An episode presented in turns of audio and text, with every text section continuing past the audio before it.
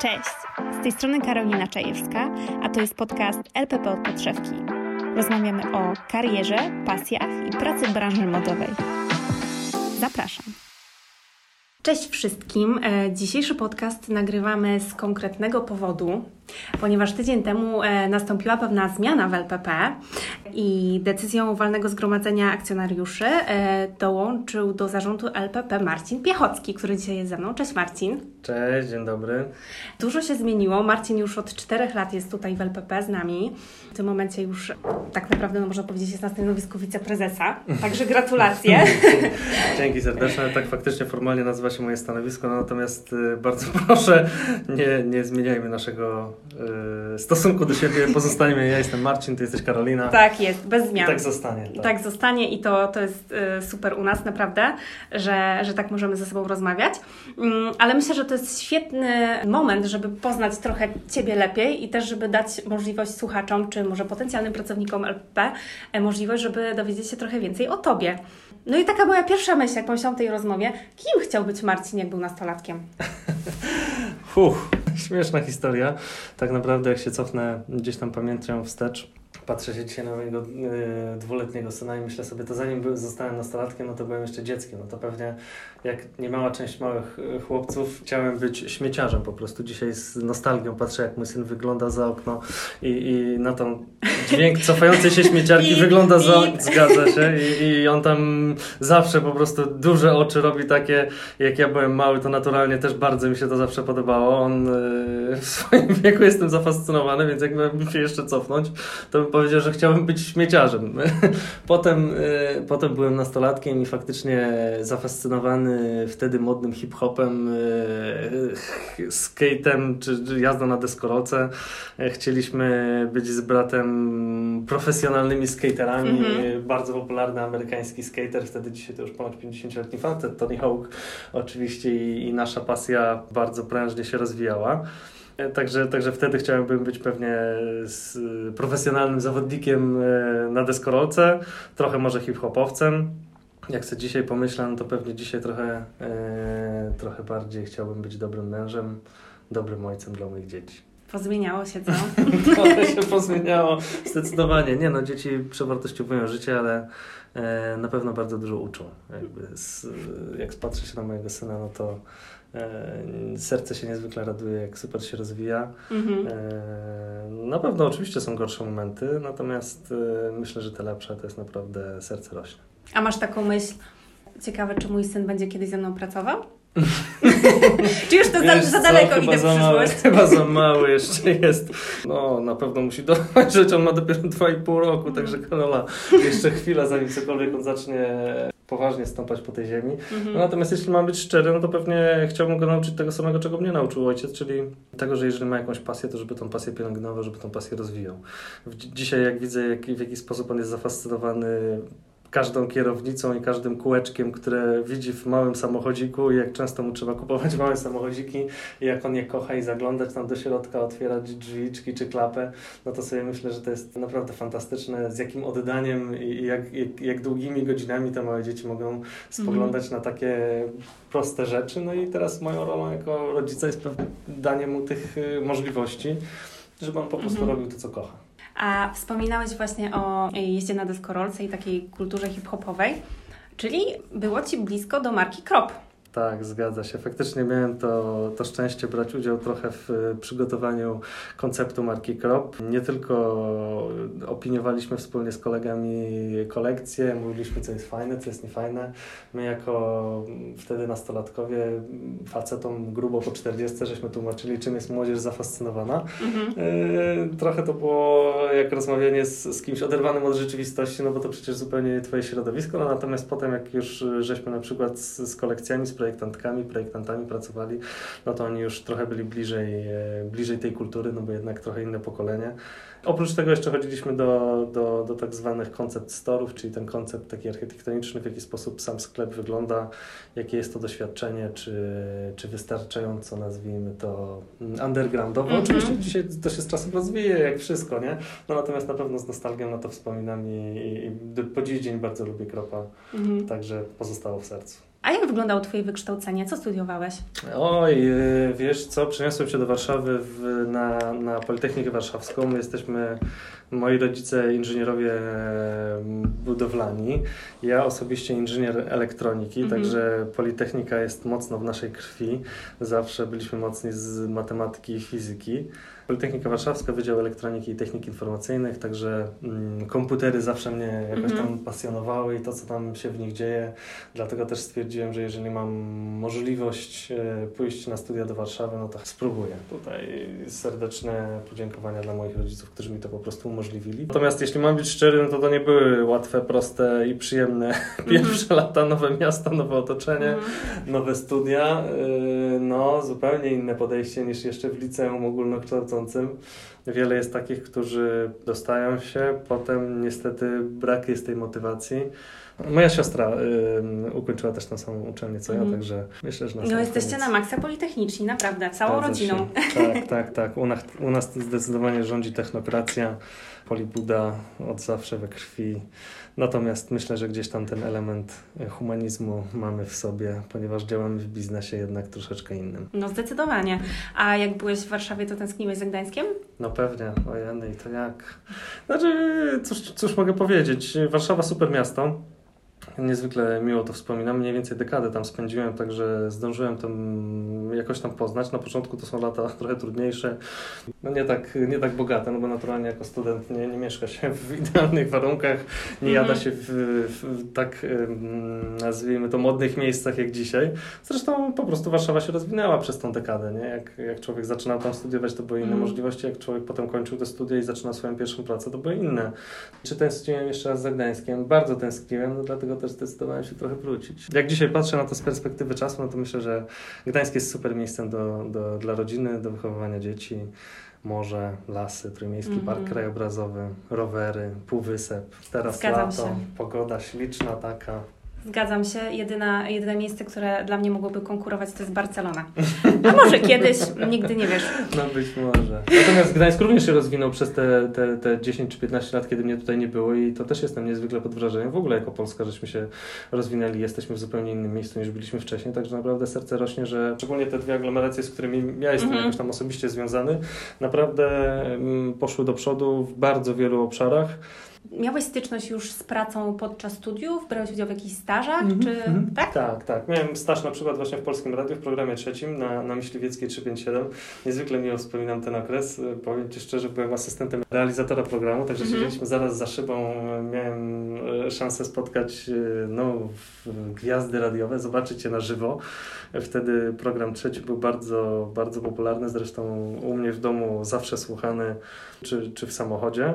Fantastycznie było zobaczyć wszystkich radiowców, Piotra Barona, Piotra Stelmacha, Wojciecha Mana za szybą i, i móc z Super. Nimi nawet wspólnie pracować. Oczywiście to nie ja um, grałem pierwsze skrzypce, tylko właśnie ci, którzy prowadzili tę audycję, no ale obserwować tę pracę z, z za szyby to była niezwykle, niezwykle fajna możliwość. No i tam niezapomnę jedna ciekawa rzecz, to, to, to ta praca nauczyła mnie, te, te praktyki nauczyły mnie, jak zorganizować sobie życie w dziewięćdziesiąt sekund, no bo najczęściej tam jedna przerwa najdłuższa, jaka trwa, to jest mniej więcej jeden utwór, może nawet pół tego mm-hmm. utworu, czyli około dziewięćdziesiąt sekund. No i jak dużo rzeczy, byłem pod wrażeniem, jak, jak ta pani, która prowadziła te, te praktyki, była w stanie zorganizować sobie życie, swoje, swoją pracę w dziewięćdziesiąt sekund właśnie tej przerwy. Zaparzyć herbatę i pójść do łazienki i różne rzeczy inne jeszcze na korytarzu zrobić w tak zwanym międzyczasie. Także biegaliście trochę. Tak, pewnie. tak, tak, zdecydowanie. No wszystko to jest na żywo, także no tutaj presja była bardzo. No tutaj nie ma, że nie, no musisz, tak? Jakby o określonym czasie być dostępny i oczywiście, koniec. Oczywiście, oczywiście. No cisza w eterze to jest najgorsza rzecz. Co może się tak, wydarzyć. Co może się wydarzyć, także cóż mogę powiedzieć, no presja była dosyć duża, no natomiast ludzie, którzy już tam pracują dłużej, pewnie mm. są do niej jakoś tam przyzwyczajeni. Ale, ale bardzo fajnie, także mhm. polecam serdecznie. Potem pierwszą poważną pracę z, znalazłem w banku. Faktycznie poszedłem do warszawskiej dużej instytucji finansowej. No i powiem tak, dołączając, nie podejrzewałem, że będzie aż tak dynamicznie. Myślałem, że bank to bardziej stabilna placówka, bardziej stabilny mm-hmm. biznes, że się tak wyrażę. To w końcu bardzo duże bezpieczeństwo, odpowiedzialność, no, żonglowanie pieniędzmi, no to mówię, trzeba Trzeba mieć, zdawać sobie z tego sprawę z konsekwencji swoich ruchów, no natomiast nie podejrzewałem, że, że życie w banku może być aż tak dynamiczne, no natomiast bardzo duża organizacja, około ćwierć miliona ludzi zatrudniała na całym świecie i to tylko pełnoetatowych, bez tak zwanych kontraktorów, także niezwykle duża organizacja, jeśli chodzi o procedury, jeśli chodzi o liczbę kroków, którą trzeba zrobić, żeby coś zmienić, no to była naprawdę... Też pewnie jakieś duża. Takie zasady bezpieczeństwa, nie? No tak, oczywiście, to wszystko jest związane dokładnie tak jak mówisz, z bezpieczeństwem, z, z, z historią, no bo przecież bank ponad sto lat już działał na bardzo wielu rynkach, w bardzo wielu kulturach, no i na przykład w kulturze japońskiej mm, czymś niedopuszczalnym jest brak dostępności kart kredytowych, czy tam różnych innych usług. Mhm. Nie? I to na pewno było duże wyzwanie. Praca w środowisku też produkcyjnym, czyli bardzo dużą presją bardzo dużej dostępności, czy to są rynki jakieś tam powiedzmy walutowe, czy, czy giełdowe, giełdy amerykańskie, generowanie raportów, nie raportów i tak dalej, no to wszystko musi być online, no i tam, no mówię, w, w kilkanaście sekund bank jest w stanie stracić miliony dolarów ze względu na bardzo dużo rzeczy, tak? A jeżeli my żeśmy zarządzali wspólnie z zespołem około pięćdziesięcioosobowym, no na przykład kartami kredytowymi, to proszę sobie wyobrazić, że, że, że były momenty, kiedy no pani nie mogła zapłacić za, za leki gdzieś w Ameryce, no i presja była dosyć duża, żeby jednak no można było. Brzmi to stresująco, jak dla mnie. Tak, no i odpowiedzialność jest dość duża, jak sobie człowiek potem zda sprawę, że siedzi w centrum Warszawy, a, a, a gdzieś tam konsekwencje mogą tego być mhm. dosyć spore, no to, to presja zaczyna być dosyć duża, no praca jak każda inna, trochę, no albo może właśnie nie, nie jak każda inna, natomiast no, człowiek się przyzwyczaja do tego. Ale jednak zdecydowałeś się wrócić tu. tak, Dlaczego? Tak, tak. Faktycznie e, wtedy firma nie była w najlepszej kondycji. E, tata się długo zastanawiał, dokąd dalej firma powinna zmierzać. No i, i ja sobie tak naprawdę wiodłem dosyć wygodne życie już, już grubo po studiach, jako tak zwane double income, no kids, e, wtedy jeszcze z moją narzeczoną. Mówię, Warszawa stała się i miastem bezpiecznym, i modnym, i fajnym, i z mnóstwem możliwości nie tylko zawodowych, ale i prywatnych. No natomiast potem człowiek zadaje sobie tego typu pytanie, czy chciałby spędzić w tym swoim miejscu pracy, czy, czy, czy w swoim aktualnym miejscu życia resztę życia. Mhm.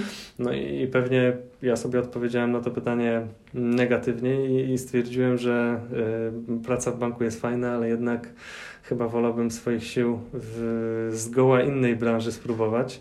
Faktycznie tata przyszedł wtedy i powiedział, czy nie chciałbym spróbować swoich sił w branży mody, a ja powiedziałem, ten, ale ja nie mam pojęcia o tej branży.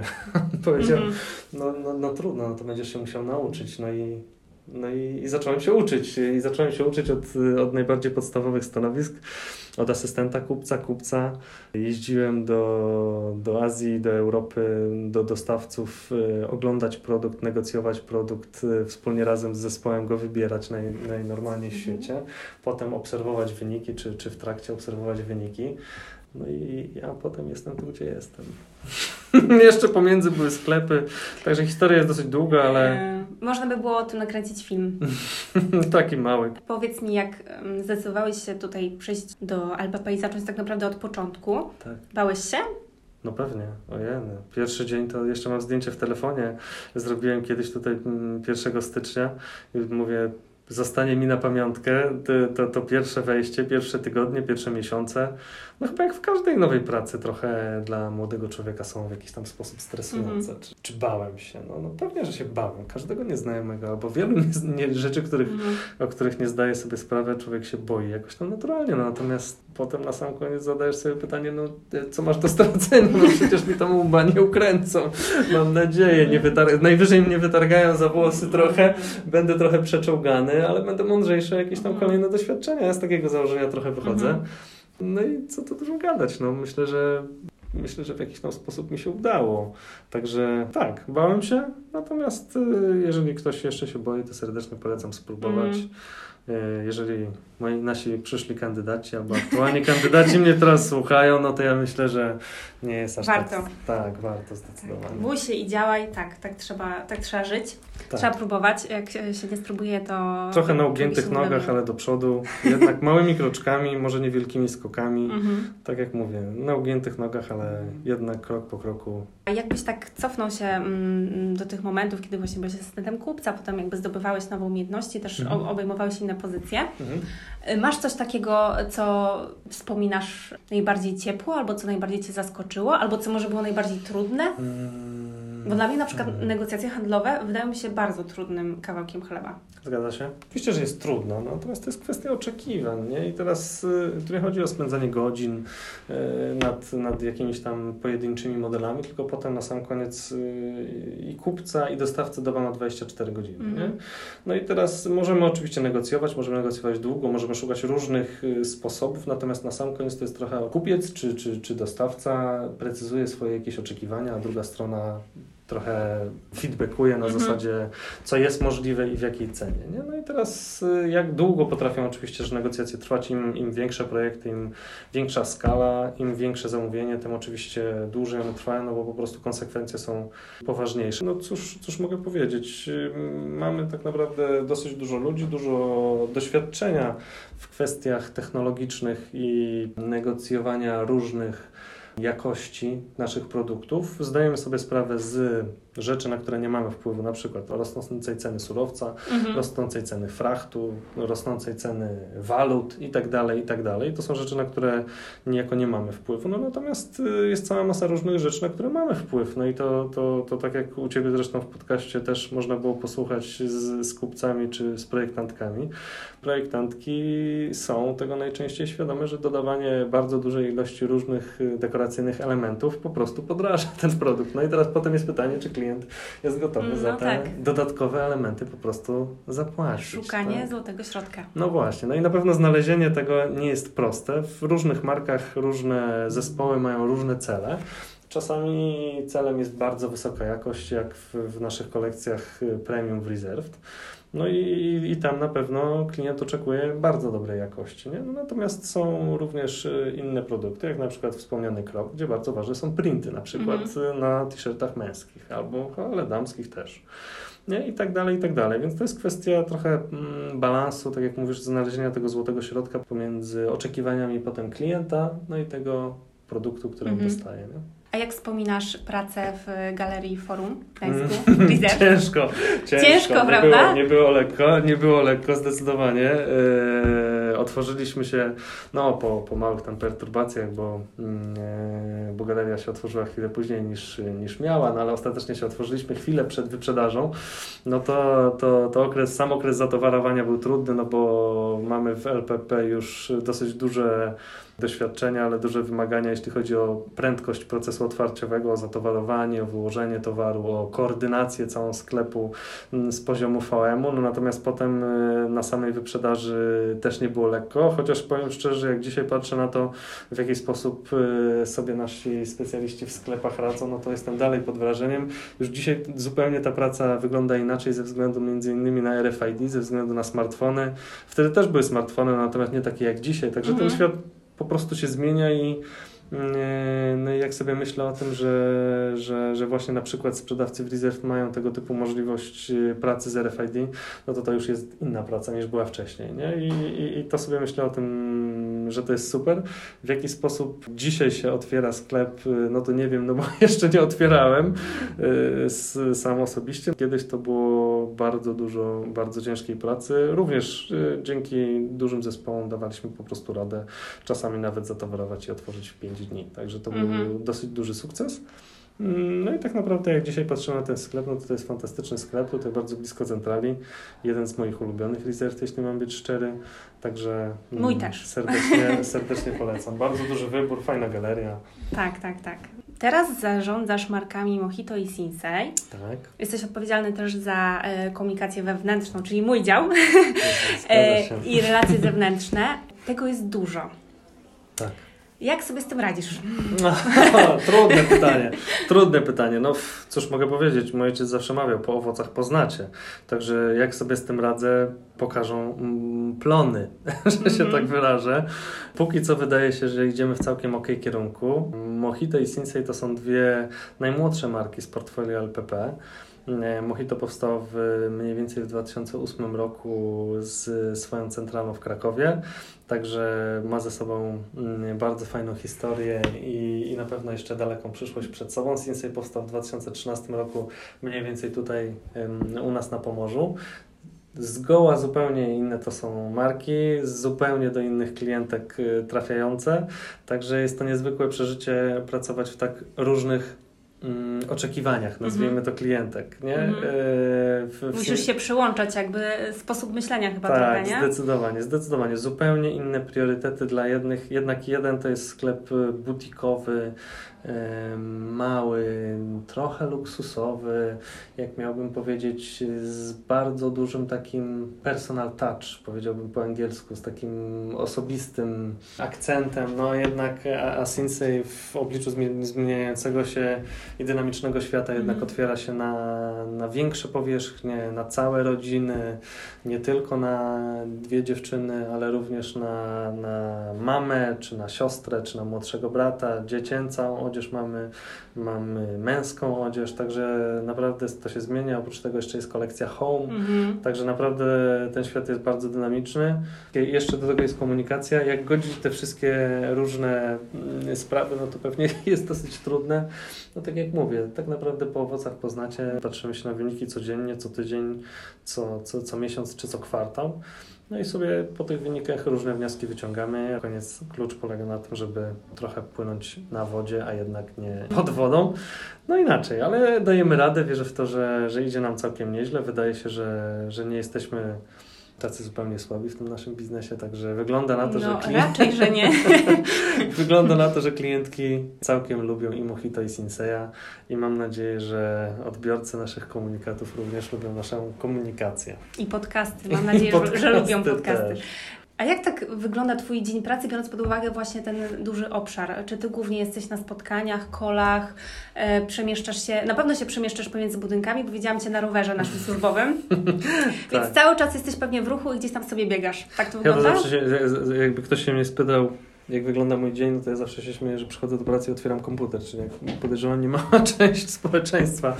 Nie, no inaczej. E, tak, polecam rowery służbowe, tak przy okazji, e, tutaj na Dolnym Mieście ktoś do nas dołączy, to, to serdecznie polecam, można z, jednej, z jednego budynku e, krótkim, m, krótką przejażdżką rowerową przejechać szybciutko do mm-hmm. drugiego budynku, fantastyczna sprawa, nie potrzeba samochodu wyciągać, w zasadzie to nawet dłużej, zanim człowiek zaparkuje, znajdzie miejsce, wyjdzie z garażu, parkingu, bo to wiadomo, że trzeba daleko gdzieś zaparkować, to, to minie dosyć dużo czasu, a rowerkiem, rachciach można się dotlenić. I człowiek jest, oczywiście, dokładnie. I w korkach jeszcze nie stoi. To no. też jest Same dodatkowe. plusy. Same plusy. No natomiast tak, tak, przemieszczam się pomiędzy różnymi, różnymi naszymi siedzibami z różnych powodów. Dzisiaj na przykład od rana miałem okazję zobaczyć kolekcję w, w Sinsayu, tak zwany Intake pięć, czyli taką już odsłonę jesienno-zimową. Dużo jest tak naprawdę różnych spotkań, dużo jest decyzji do podjęcia każdego jednego dnia. No natomiast nie wszystkie decyzje, oczywiście nie podejmujemy ich sami i, i mamy zespoły, które nam w tym po prostu pomagają. To tak oględnie mówiąc, natomiast na pewno wyznaczanie jakiegoś tam kierunku, na pewno pokazywanie, inspirowanie trochę zespołów, w którym kierunku powinniśmy iść, jak na przykład się komunikować, no nie tylko jako L P P, ale również jako brandy mhm. i w jaki sposób nasze marketingi powinny działać, w jaki sposób zarządzać towarem, stroną internetową, czy również sklepami, czy rozwojem naszych sklepów. No na pewno są to spotkania, na pewno jest to, to dużo mm, analiz i dużo rozmów z, z ludźmi. No, no, no tak jak mówię, na różne obszary, nie? No natomiast jeśli mam być szczery, no to teraz faktycznie w ostatnich miesiącach widzimy bardzo duże przyspieszenie, no na przykład e-commerce'u. E-commerce, wiesz, my jesteśmy trochę Karolina z innego pokolenia, dla nas to jest coś naturalne, to jest coś, co, co mm-hmm. bez czego w zasadzie Nie no, handel nie istnieje. No, no nie. W zasadzie te sklepy takie stacjonarne na galerii, to w zasadzie to już jest przeżytek. Kto tam w tak, tak zwanych brick and mortar się chce w ogóle jeszcze rozwijać? No natomiast my w L P P mamy te, te, to, to szczęście, że jednak mamy te sklepy, ja trochę tak do tego podchodzę i klientka jednak może przyjść i zobaczyć, dotknąć faktycznie, mm. fizycznie, odwrócić to na lewą stronę, podotykać, sprawdzić, czy to grube, czy to cienkie, czy to takie lejące, czy mm. to łatwo prasowalne, szybko gniecie. Czy się gniecie, tak, tak. Czy się gniecie, czy się nie gniecie i tak dalej. Czy te kolory, które są wzorowane na stronie, to czy one faktycznie są takie w rzeczywistości. Mm. Jest tego na pewno olbrzymia zaleta, no i, i ja do tego trochę tak podchodzę, że klientki no bardzo lubią odwiedzać nas w naszych sklepach, dlatego mamy tak zwany mm, omnichannel i, i, i ten, ten, ten handel się przenika. Internetowy z, ze stacjonarnym, nie? No dla każdego coś miłego, no, każdy Oczywiście. ma inny sposób, no, tak jak Oczywiście. mówisz, też ze względu na, na pokolenie, czy jakieś Oczywiście. przyzwyczajenia. Tak, to trochę, ja do tego trochę tak podchodzę, wiesz co, jak do, jak do książek. Jak ktoś kiedyś mnie pytał, mówił, książki w obliczu czytników, e-booków na pewno umrą, a ja dzisiaj trochę tak do tego podchodzę, że jedni lubią czytać, ja na przykład w domu lubię czytać papier i mm-hmm. bardzo fajnie jest podotykać książki i poodwracać stronę po stronie, no natomiast jak człowiek jedzie na wakacje, no to pewnie całej biblioteczki ze sobą nie weźmie, Dokładnie, a tą małą tak. biblioteczkę można wziąć właśnie na, na, na tym e-book liderze. Mm-hmm. A jeszcze jak do tego dołożę, że jest człowiek gdzieś tam w trasie samochodem, no to może posłuchać tych mm. książek. Także to, że mamy w dzisiejszych czasach takie możliwości, no to jest naprawdę, naprawdę super. No i tylko z nich korzystajmy. Mm. Zastanawia mnie to, biorąc pod uwagę, ile Ty masz obszarów, o których musisz pamiętać, ile decyzji masz codziennie do podjęcia. Czy Ty masz jakieś swoje lifehacki, rzeczy, które Ci pomagają fajnie organizować pracę, czy, czy są dla Ciebie, masz jakieś takie zasady, że na przykład, no nie wiem, musisz o danej godzinie zrobić sobie przerwę, albo na przykład o tej godzinie włączasz komputer i robisz sobie jakiś tam reset. Jak sobie z tym radzisz? To znaczy...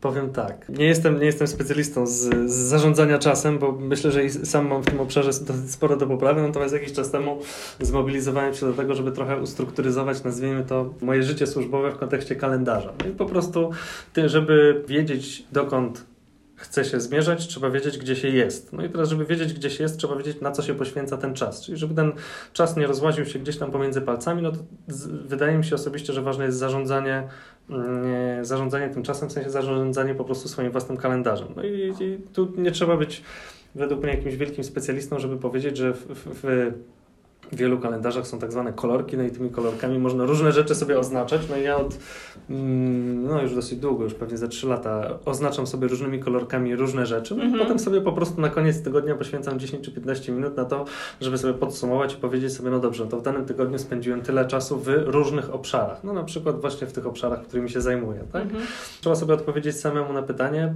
czy chcę tyle czasu na to poświęcać i czy powinienem tyle czasu mhm. na to poświęcać. No i teraz, jeżeli człowiek ma jakieś tam wątpliwości, no to pewnie przełożony trochę jest od tego, który dane priorytety powinien albo pomoże ustalić. Mhm.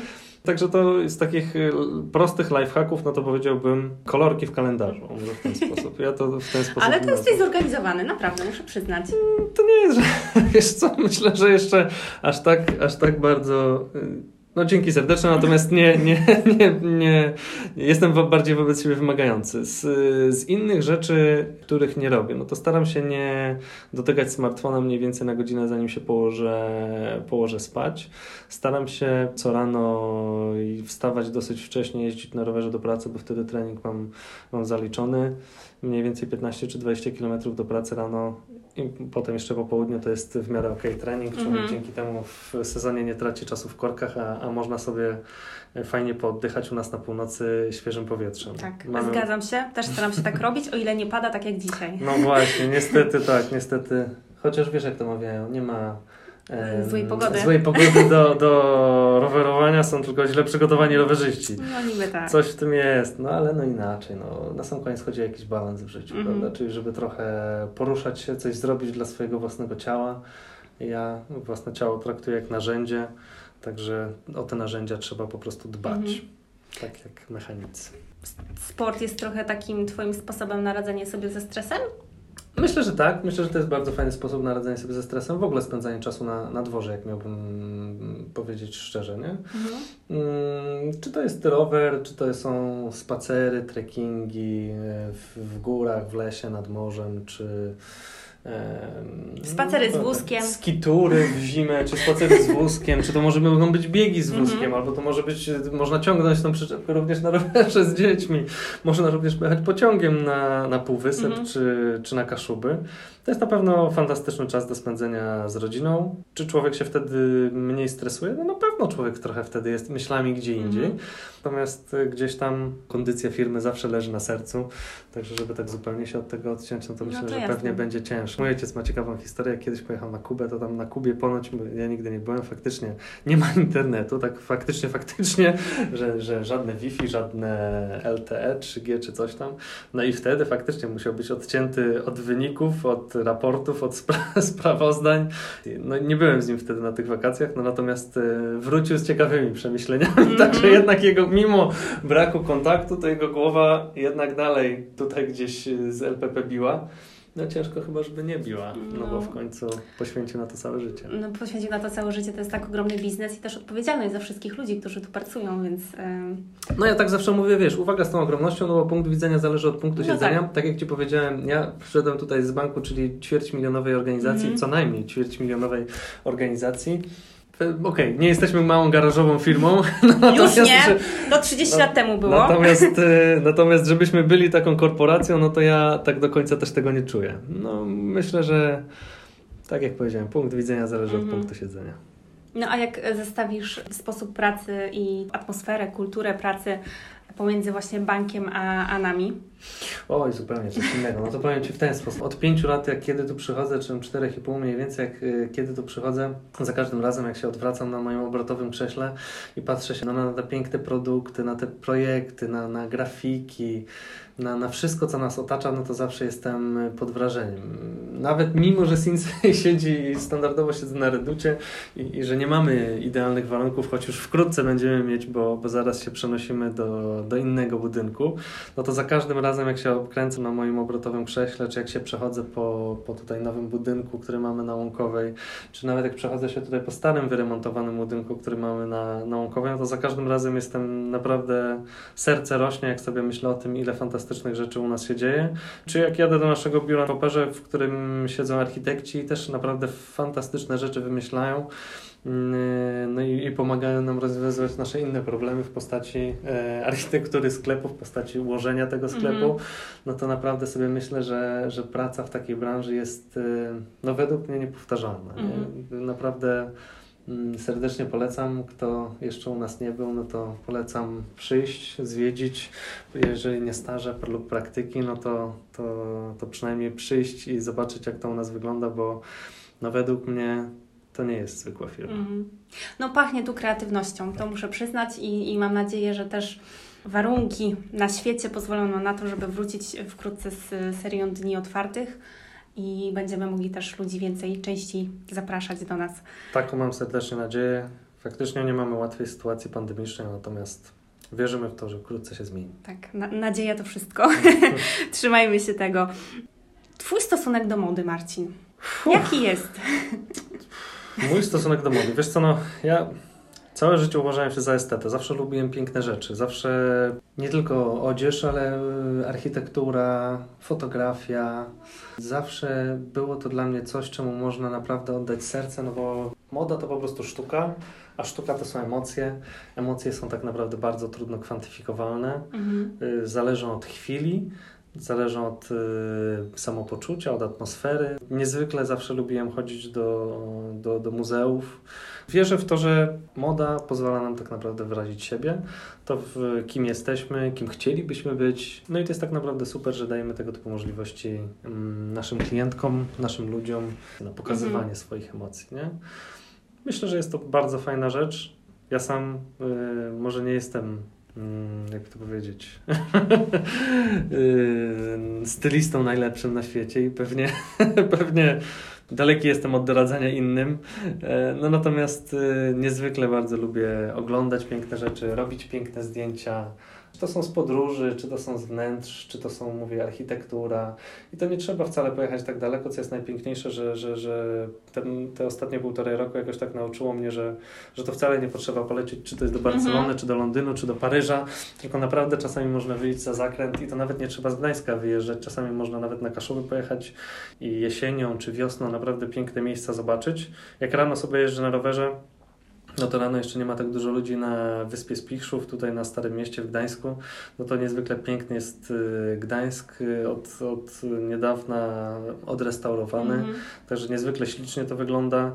W zależności od pory roku, od, mówię, od pogody, różnie te miejsca wyglądają. Niedaleko tutaj mamy Wyspę Sobieszewską. Naprawdę są to śliczne miejsca i tak jak mówię, najfajniejsze w tym jest to, że w zależności od y, atmosfery, od y, pogody, jak człowiek pojedzie, to raz zobaczy y, coś inspirującego w taki sposób, a raz zobaczy coś inspirującego w inny sposób. Mm-hmm. Także są to naprawdę fantastyczne miejsca, które niezwykle inspirują. To jest moda. Oczywiście jak dołożę do tego jeszcze muzykę, no to no sobie myślę, jak, jak to wiele młodych ludzi również lubi posłuchać muzykę. Nie byłbym samą, gdybym nie wspomniał. A czego słuchasz? Wiesz co? Ostatnio odkryłem, jeśli chodzi o polskich wykonawców, w zeszłym tygodniu lub dwa tygodnie temu premierę miał swój utwór e, Męskie Granie Orkiestra e, i Ciebie też bodajże jest zatytułowany. Tak, tak, tak, no jestem znam. Po prostu tak wkręcony, że słucham chyba parę razy dziennie. E, szkoda, że nie przyjadą do Gdańska. Nie udało mi się zdobyć biletów na, na koncerty w Krakowie, Warszawie czy bodajże Poznaniu i chyba Żywcu. E, no jest to fantastyczna muzyka. Jeśli chodzi o polskich wykonawców, to lubię Laocze, lubię Kult, lubię kogo tam jeszcze, Dawida Podsiadło. Mm-hmm. A słyszałeś Nową Brodkę? Słyszałem. Bardzo fajna, bardzo fajna artystka. Bardzo fajna polska muzyka. Jeśli chodzi o zagranicznych wykonawców, to serdecznie polecam Nika Cave'a. W przyszłym roku przyjeżdża do Gdańska. Magiczne koncerty. Naprawdę niesamowita atmosfera na koncertach. Nick Cave and the Bad Seeds. Trochę nostalgiczna. Mm-hmm. Nie wiem, czy jesteś fanką. Ja osobiście jestem bardzo dużym fanem. Także nie mogę się doczekać. Byłem już dwa razy. Trzeci raz jadę właśnie w przyszłym roku do, do Gdańska. Przyjeżdżają na Ergo Arenę bodajże, także będzie okazja ich, ich posłuchać. Fantastyczna sprawa. Chciałabym Ciebie zapytać, bo myślę, że to będzie bardzo ciekawe dla naszych słuchaczy. No, hmm. Jesteśmy jako L P P firmą rodzinną. Tak. Pracujesz z tatą. Tak. Jak to jest pracować z tatą? Tak, czułem, że takie pytanie się pojawi. E, cóż mogę powiedzieć? Znaczy, tata na pewno jest e, bardzo wymagający, chociaż e, jeśli mam być szczery, to chyba, wydaje mi się osobiście, to trzeba by się jego spytać, ale wydaje mi się, że najbardziej wymagający to jest wobec siebie. Jest niezwykle inspirujący, dużo wymaga również od innych. I jak sobie myślę o tym, czego mnie nauczył, no to, to tego samego chciałbym nauczyć trochę moich dzieci, czyli, czyli pasji. Wspomniałem wcześniej o, o, o tych samochodzikach, które niezwykle mojemu synowi się podobają i uwielbia budować tam różne wieże i jakieś elementy z tych, z tych układanek całych samochodowych. No myślę, że to jest jakiś tam początek dopiero jego, jego pasji inżynieryjnej. Co on będzie robił tak naprawdę w przyszłości, no to chciałbym mu tak samo jak mój ojciec mi dał wolność po prostu. Czyli żeby robił to, co kocha i to jest bardzo duży luksus, to jest bardzo duży, duży przywilej, który mamy i na który możemy sobie oczywiście pozwolić. No i tego tak naprawdę chciałbym dać moim dzieciom, żeby one robiły to, co kochają, żeby oddały się temu, co kochają. Jeżeli pokochają muzykę i będą chcieli zostać, będzie chciał zostać artystą, no to, to, to zostanie artystą. Jak, jak będzie kochał malować obrazy, no to będzie malował obrazy. Tylko ojciec zawsze mi powtarzał to, żeby temu, co się kocha, człowiek oddaje serce, a jeżeli oddaje serce, to znaczy, że będzie w tym najlepszy po prostu. No i, i, i to oddanie mm, myślę, że jest ważne tak na sam koniec w życiu. Nie, tego pragnąłbym dla swoich dzieci. Mhm. Człowiek nie do końca, to łatwo się mówi, potem ciężej się robi, no bo mhm.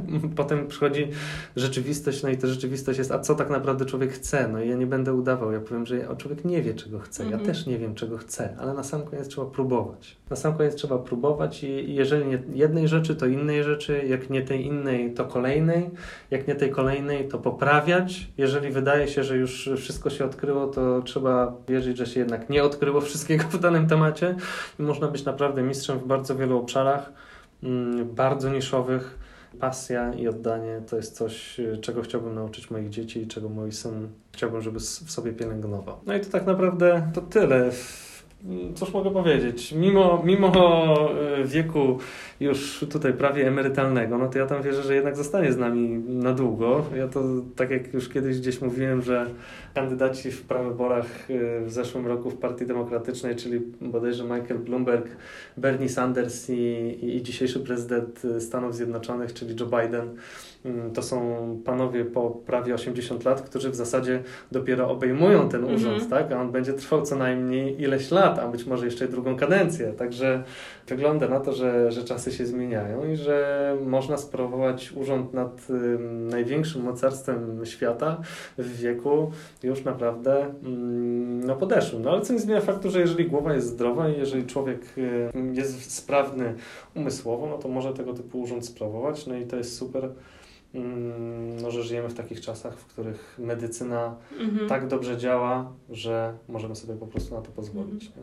A Marek też, twój tata dużo jeździ na rowerze, więc myślę, że to też ma dobry wpływ na jego zdrowie. Tak, jak powiedziałem, ciało to narzędzie, o narzędzie trzeba dbać, no więc sport to jest jedno, dobre odżywianie, czyli dieta to jest drugie. No, sen jest również ważny, jeśli mam być szczery. Myślę, że wszystko trochę trzeba pielęgnować mhm. w życiu. No i najważniejszy gdzieś tam jest ten balans, nie? Czyli to, co powiedziałaś, znalezienie złotego środka mm. pomiędzy mm, życiem rodzinnym a, a życiem służbowym. No na pewno nie jest to proste. Na pewno sam mam jeszcze w tym temacie bardzo dużo do nauczenia się. Całe życie jeszcze przed nami. Mm. Ostatnie pytanie. Masz jakieś plany, marzenia dotyczące przyszłości L P P i twojej przyszłości tutaj? Wiesz co? Tak na sam koniec to sobie myślę, że to, co my budujemy, to budujemy na pokolenia. I tak naprawdę ja jestem pierwszym pokoleniem po dużych transformacjach ekonomiczno-politycznych w Polsce, które staje przed tego typu zadaniem. I to stworzenie firmy na pokolenia na pewno nie będzie, nie będzie łatwe. Mamy za naszą zachodnią granicą przykłady bardzo dużych firm rodzinnych, które nie są kwiaciarnią, małym przedsiębiorstwem prowadzonym przez, przez męża czy żonę. Nie jest to sklepik osiedlowy. No to są naprawdę duże biznesy, jak na przykład rodzina Quandt, czyli, czyli właściciele B M W z Niemiec, czy rodzina Schwarz, właściciele sieci handlowych Lidl czy Kaufland z Niemiec, czy, czy, czy rodzina Otto. Chcielibyśmy stworzyć L P P jako firmę polską, rodzinną na pokolenia. I to jest tak naprawdę duże wyzwanie. Chcielibyśmy rozwijać się na pokolenia. Jeśli chodzi o rozwój, no to dzisiaj już nikt sobie nie wyobraża rozwoju ekonomii bez ekologii. Także na pewno musimy się rozwijać inaczej niż, niż kiedyś. Kryzys klimatyczny mamy aktualnie i musimy coś z nim zrobić. No to jest bardzo ważne. Nie pozostaje mi nic innego, jak życzyć Ci powodzenia. Dzięki serdecznie, Karolina. Na nowym stanowisku. No i mam nadzieję, że dalej będziemy rozwijali się pod różnymi względami, także właśnie związanymi z ekologią. No i mam nadzieję, że nasi słuchacze też są zadowoleni z tej rozmowy, mieli okazję Cię lepiej poznać. Może ktoś dołączy do Sinseya. Jest dużo rekrutacji. Do Sinseya, do Mohito, do działu komunikacji. Serdecznie zapraszamy w, w nasze szeregi. Jest to inny biznes niż, niż wszystkie inne. Serdecznie zapraszamy. Zapraszamy. Dzięki. Do usłyszenia. Serde... Dziękuję. Dzięki serdecznie.